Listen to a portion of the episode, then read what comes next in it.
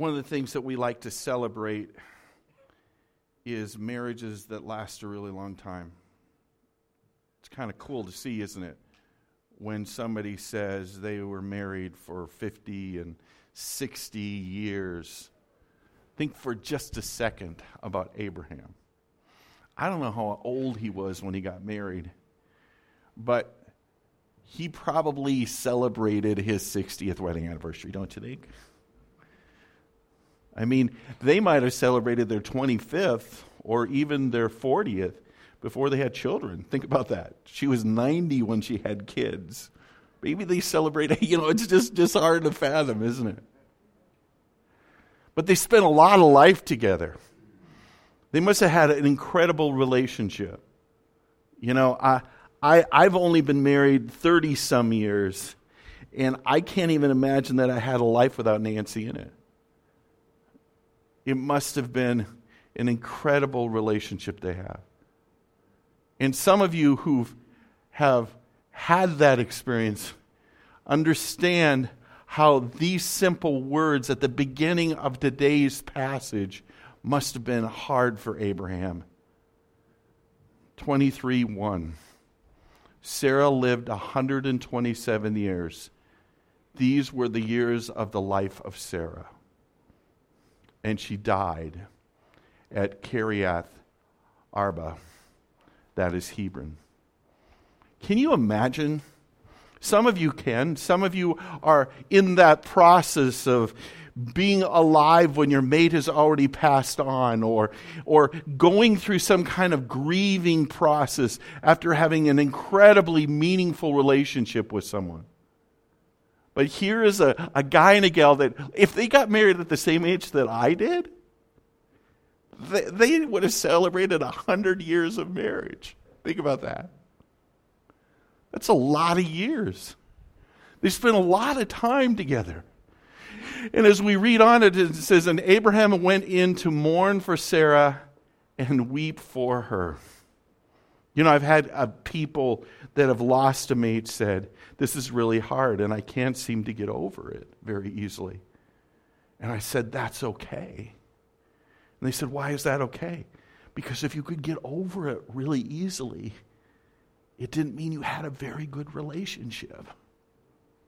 You know, when you hear about a friend's friend who dies, we don't often feel that very deeply, do we?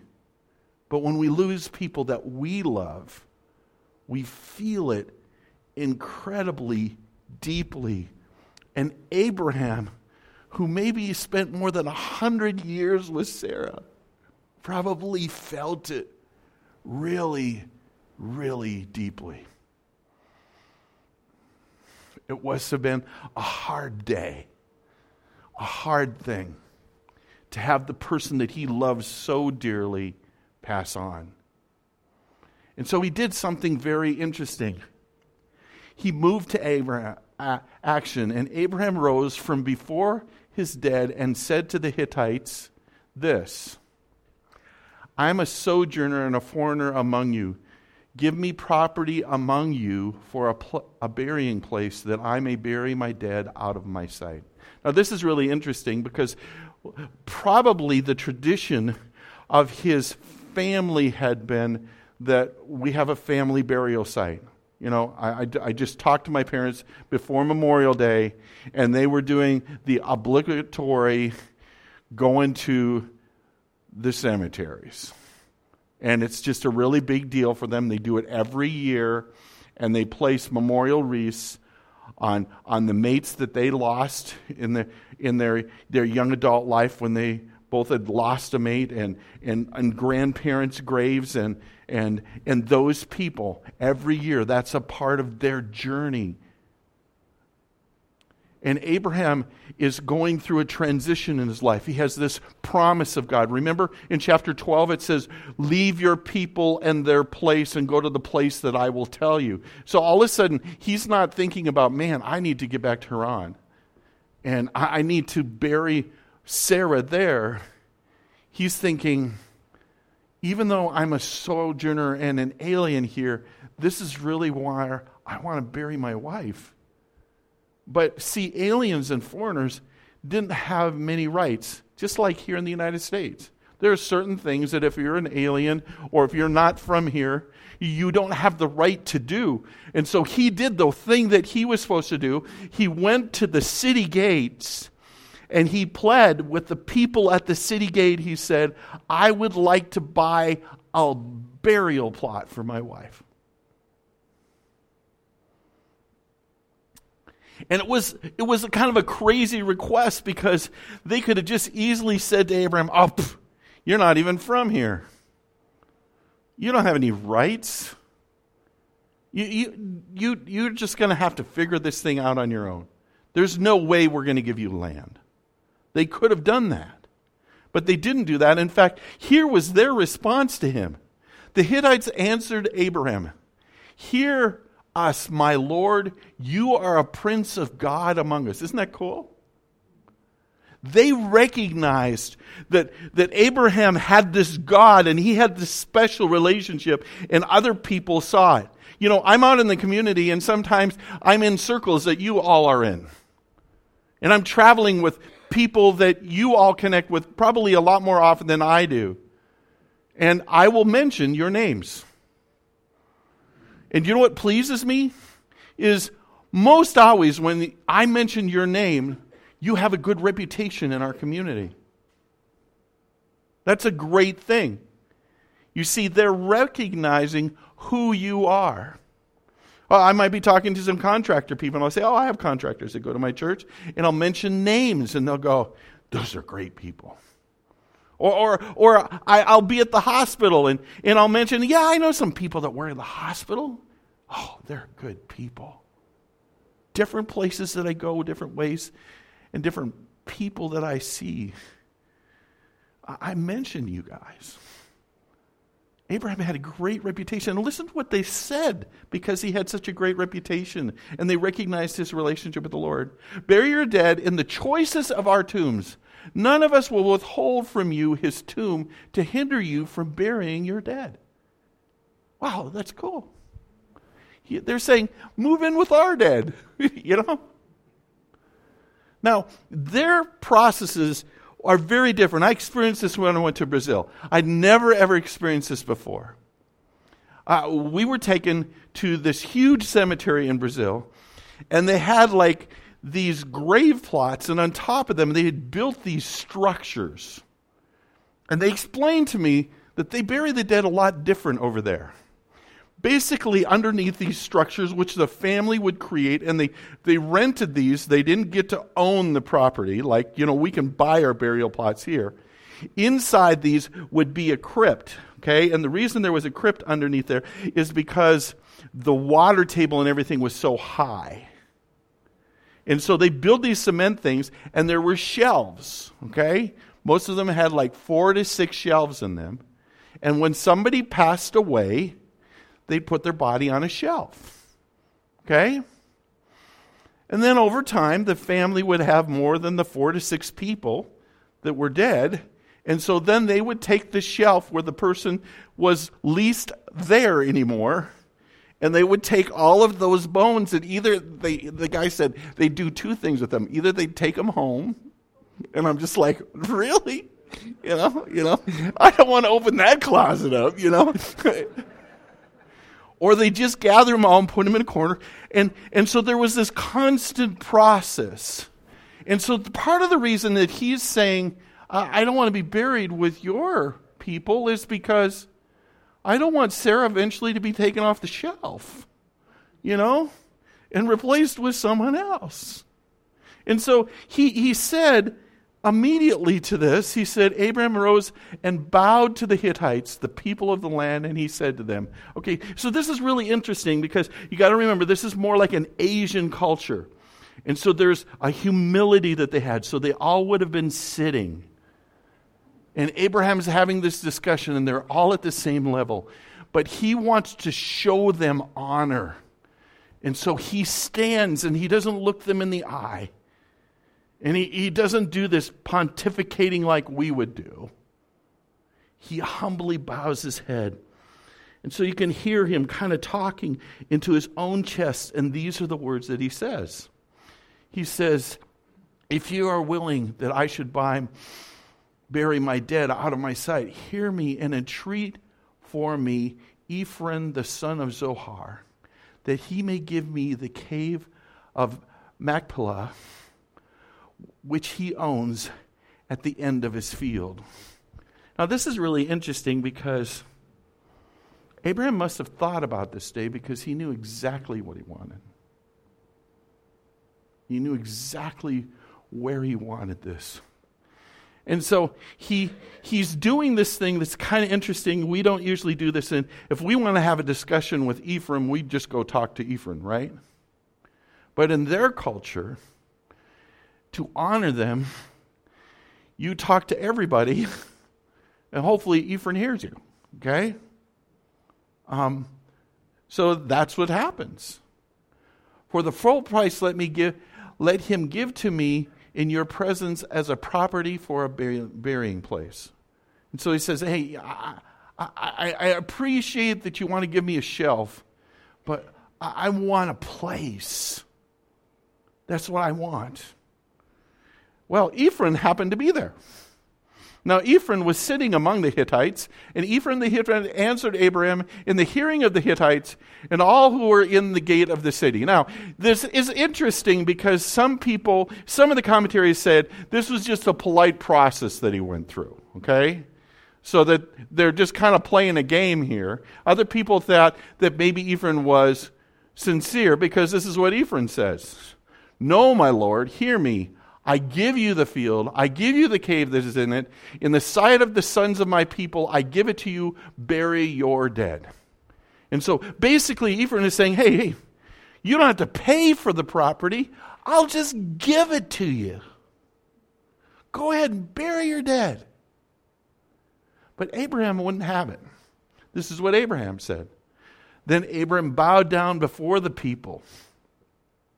And he said to Ephraim in the hearing of the people of the land, But if you will hear me, I give the price of the field, accept it from me, that I may bury my dead. You know, I think that there's a reason why this took place. Have you ever had somebody give you something with strings attached? Have you ever had that experience? Do you enjoy that? No. In fact, most of us will say this sometime after we've had that experience. I wish I would have just paid full price for it, right? Instead of dealing with the drama that I'm dealing with. Think about this. Do you think Abraham wants people in about 100 years ago, the family Ephraim, to go, Well, we don't agree with what dad did, and we don't really like that Abraham and his descendants, so we rescind the deal. He didn't want to have that experience. He, he you know, and I, I think there's a lesson in here. I've been thinking about this is I think that some of us are always wanting to get the very best price, and sometimes we're wanting to get the very best deal, or sometimes even as a church, we're thinking that people should give us things. I think that there's value sometimes, more times than we realize, to not always look for the deal but to treat people with dignity and give them what they deserve. You know, I've even felt this for our business community, okay? Sit on the board of the business community. There is constantly another event or another thing that come into town, and they go, and let's get a hold of the business community so they can give us a discount and treat our people better. And in my mind, now that I've been involved a little longer, I want to go, how about if we just let them make some money? You know, they don't always have to give you a discount every time just because you have a cool idea. You know? Why do they always have to lessen taking care of their family so that your guests can have a cheaper experience? Interesting thought, isn't it? So here's Abraham responding. Ephraim answered Abraham, My Lord, listen to me. A piece of land worth 400 shekels of silver, what is between you and me, bury your dead. So he gives them a price. Now, everybody that I read about this price, because I have no idea what 400 shekels of silver means. You know, Jesus Christ was betrayed for 40. This is a lot more. And basically, they think that Ephraim took advantage of Abraham. And he gave him a high price. But listen what uh, Abraham did. And Abraham listened to Ephron, and Abraham weighed out for Ephron the silver that he had named in the hearing of the Hittites 400 shekels of silver according to the weights current among the merchants. You know, this is really interesting because Abraham knew what he was going to do when he went to the city gates. He was prepared. He didn't say, okay, I'll get back to you. He was passionate about this. I think part of the reason he was passionate about this is because he loved Sarah. There was no expense. When my grandpa Stevens died, he had run a tree nursery in the community for 40 years. And he had taken care of the funeral home and done all their landscaping for, gener- for decades. And when he died,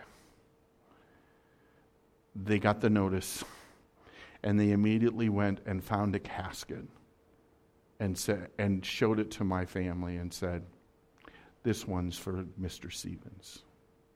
And you know what it had all around the edges, all the way around? Christmas trees.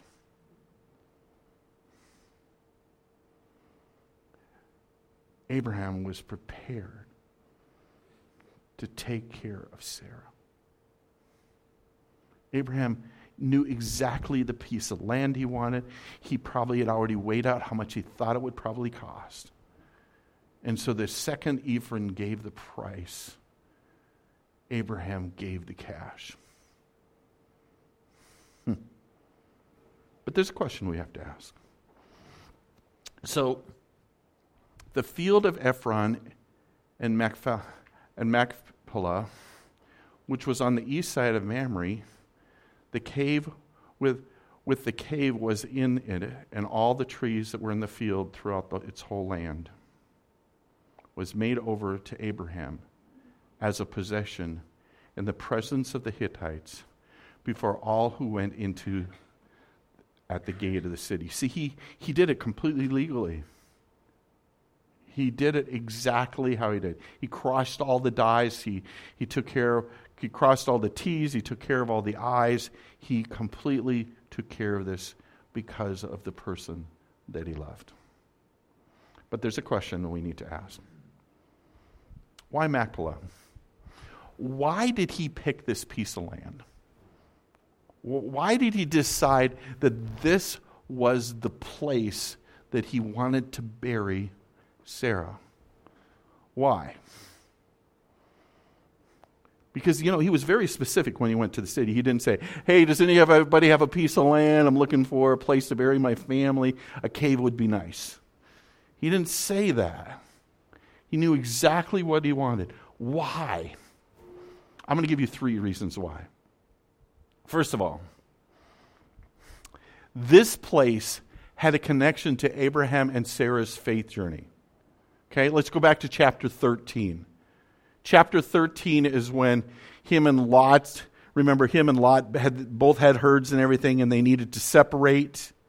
And so all of a sudden, he, he went through this separation, and after he went through the separation, God spoke to him, and this is what the Lord said to him after they separated. He says, Lift up your eyes and look from the place where you are, northward and southward, and eastward and westward. For all the land that you see, I give to you and your offspring forever. He went on to say this He says, I make your offspring as the dust of the earth, so that if one can count the dust of the earth, your offspring also can be counted. Arise, walk the length and the breadth of the land, for I will give it to you. Remember that? Him saying that.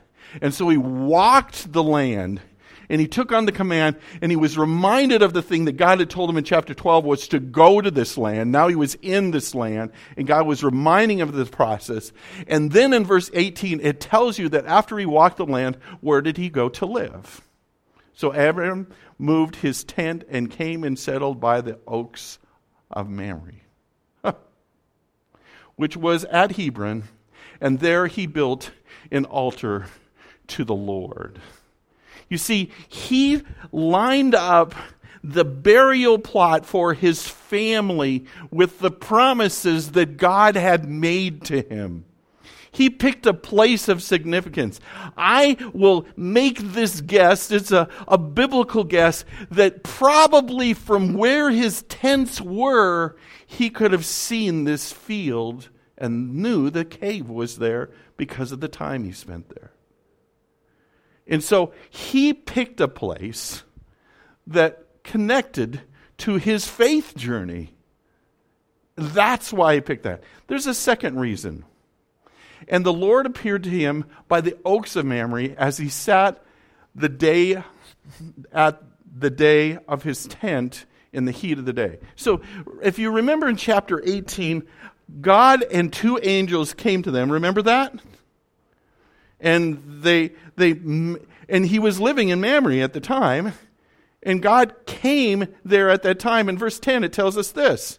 And the Lord says, I will surely return to you about this time next year, and Sarah your wife shall have a son. Wow. There's another reason why. This was a place of incredible significance in their faith journey. And he was setting up a memorial, a plot to remember the epicenter of their faith experience. There's a second reason. After this, Abraham buried Sarah, his wife, in the cave of the field at Machpelah, east of Mamre. That is Hebron, where? In the land of Canaan. You see, I think he picked this land because he realized, you know, this is the land that God had promised to us. This land re- represents the place that God has promised to us. I want to bury my wife where our, our family's going to be for generations. I'm picking this location because God promised us this, so I, I need to start living on that promise. Remember the story I told years ago? It came out of that little 40 days of prayer book. It was about the farmers that got together and they were praying that God would bring rain. And what did one guy wear to that meeting? Can you remember? He wore waders. Why did he wear waders? Because he believed that God was going to bring the rain. The other guys all looked and said, What are you doing? He says, I, believe in the promise. I-, I came ready for the rain.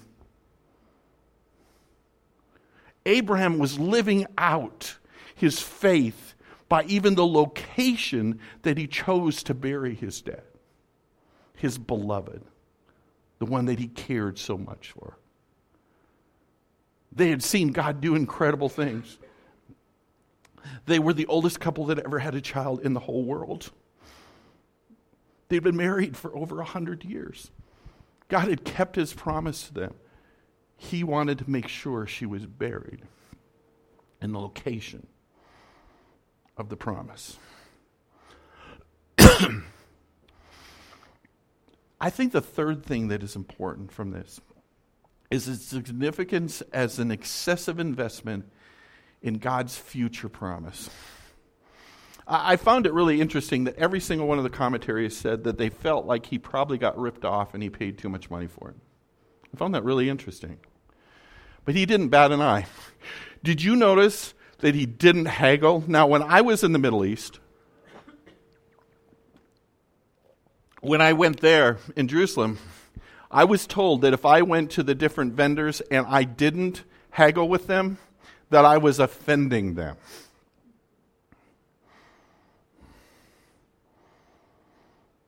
And Abraham was probably a shrewd businessman. He could have gone, he could have gone, come on, Ephraim.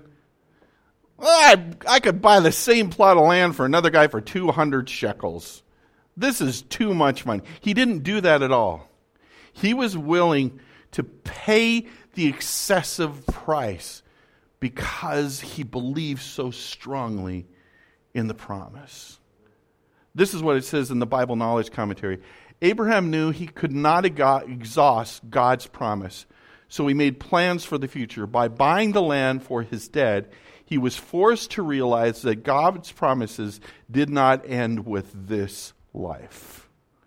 You see, he was making an eternal investment in God's promise. Isn't that cool? So now it comes down to us. Here's what it says in Hebrews it says, These all died in faith, not having received the things promised, but having seen them and greeted them from afar. That's kind of what Abraham was doing, wasn't he? And having acknowledged that they were strangers and exiles in the land. And that's what he did. He says, I am a stranger here. This isn't my land. For the people who spoke thus make it clear that they are seeking a homeland. Hmm. So here's my question to us. What about us? What, what is our life connected to? It's an interesting question. When you think about your life and the decisions you make, how you spend your money, how you spend your time, what is your life connected to? What is it saying about your life by all these resources and things that you do? What does it say about the places that you want to be, the places that you want your memories? What does it say about the things that immediately come to mind as those most ex- important experiences in your life? What is our life connected to? I, I think it's an important question. Second of all, what locations in your life do you tend to remember? Which ones are important to you? You know, my parents lost their mates in the 60s and the 70s. But out of love for their mates that have passed on, every Memorial weekend, they go and place flowers on their graves. Those locations are important to them. I spoke to a man a while ago I was in a meeting for the Southern Baptist of all, and he said that he spent his summers in North Dakota doing trucking. And I said, Oh, where did you live? He says, I lived in Washburn, North Dakota. I said, Washburn, North Dakota? That's amazing. I said, My family is from that area. What church do you go to when you're up there? Oh, I go to the First Baptist Church of Washburn. My great great grandparents founded that church. You see, there are certain locations that are important to me. Underwood, North Dakota, where my grandparents from, is important to me. Minot, North Dakota, where I grew up, that's important to me. Winchester, Indiana, is important to me. These places, what are the locations that you like to remember?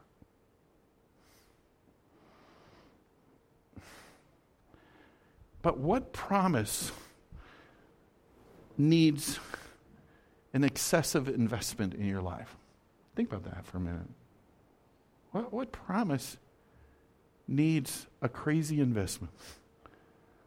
What thing, all of a sudden, without thinking, you'll, even though it might not be in the budget, you'll spend money on? What, what kind of thing do you dream about? What do you wish you could finance? Let's read one more verse in Hebrews. But as it is, their desire, they, de- they desire a better country, that is, a heavenly one. Therefore, God is not ashamed to be called their God, for he has prepared for them a city. You know, um, I believe that somehow, if you've accepted Jesus Christ as your personal Savior, this is your memory.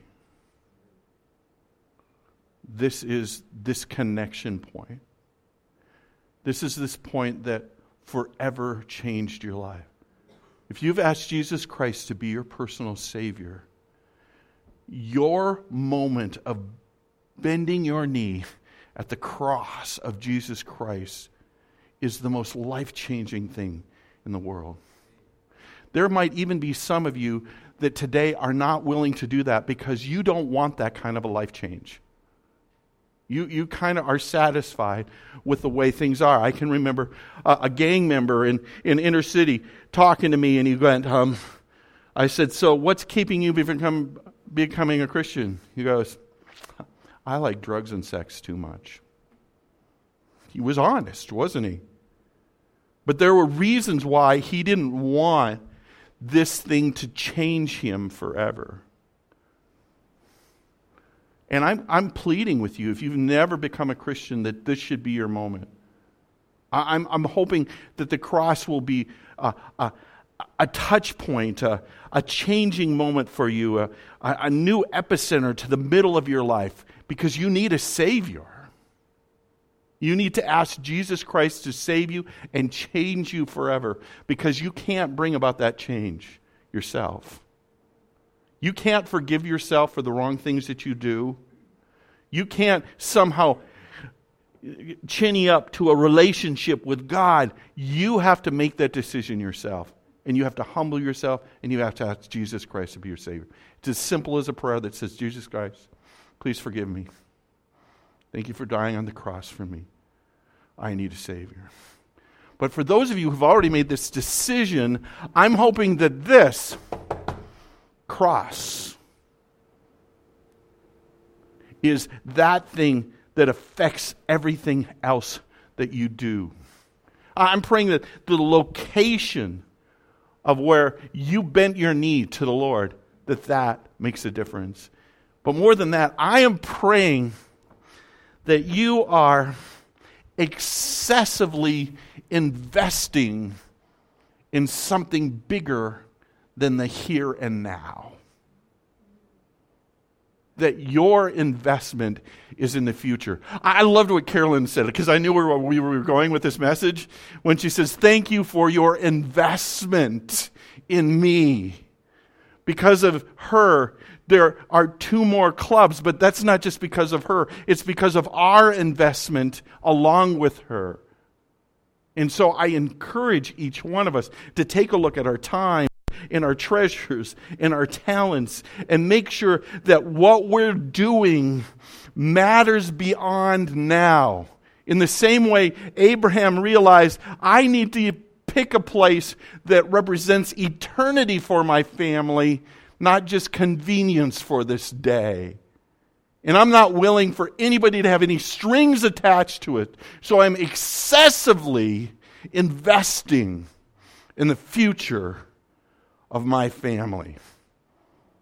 I hope that each one of us is excessively investing in the kingdom of God. I appreciated what Charlie said, and Carolyn, when we decided that we were going to be a part of your team, Charlie said this is an easy decision to make. This is a sure investment because we already knew you and we believed in who you were. And so, on those hard days, when you feel like nothing's happening and you're just kind of being buffeted by the wind and nothing's going on and you're going, What am I doing? I want you to know that there is a group of people in Lake Placid, Indiana, Lake Placid, New York, that believe deeply, deeply in your ability to be an impact player in the kingdom. But I also want every one of you to know, as a pastor of this church, that I believe that you have an opportunity, every one of you, to have deep impact in the kingdom of God, something that is eternal and bigger than the here and now.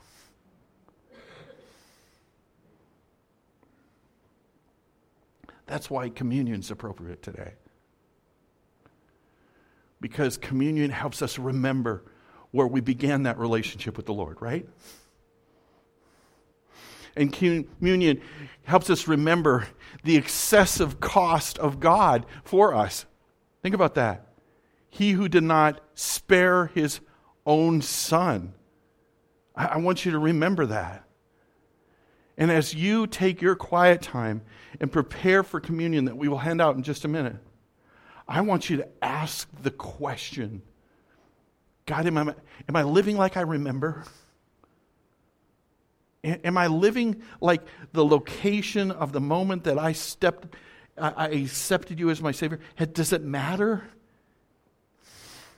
And God, am I, I excessively investing in eternity? I want you to ask those questions as we take these elements together.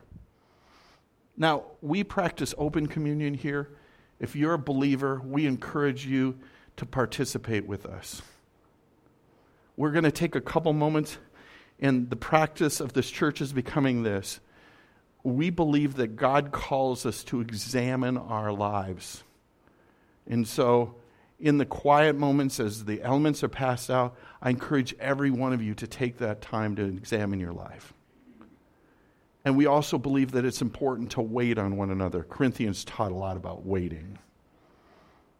And so, as your heart is free, I want you to look up at me, and we, we might actually take an extra minute or two because we're going to wait on each other to make sure that our hearts are free together. And I want you just to hold the elements because we want to partake of them together. Now, for some of you, you might be in the process of living a life of recovery.